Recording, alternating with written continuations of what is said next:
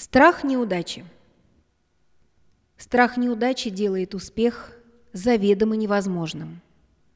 Мы еще не начали действовать, а наши собственные мысли и чувства уже пугают нас возможностью неудачи. Чтобы не идти на этот риск, мы выбираем другой, еще больший риск – неудачу по всем фронтам, ведь если ничего не совершаешь, то ничего и не достигнешь. Что же такое неудача? Иногда это ошибка, но так как все мы участвуем в неизбежной эволюции жизни, то непоправимых неудач и безнадежных падений не существует.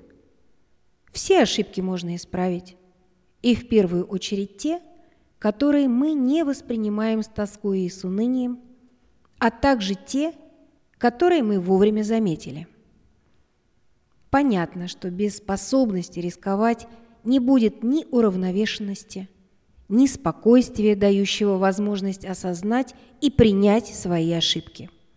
Действовать значит рисковать. Результаты могут быть хорошими и не очень хорошими.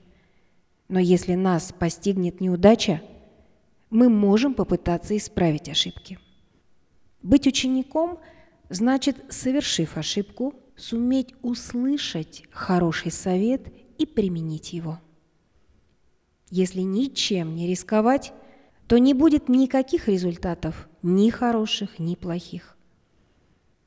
Если мы так и не попробовали что-то сделать или остановились после первого же ошибочного шага, то у нас останется лишь горький привкус страха неудачи. Действие избавляет нас от неудач.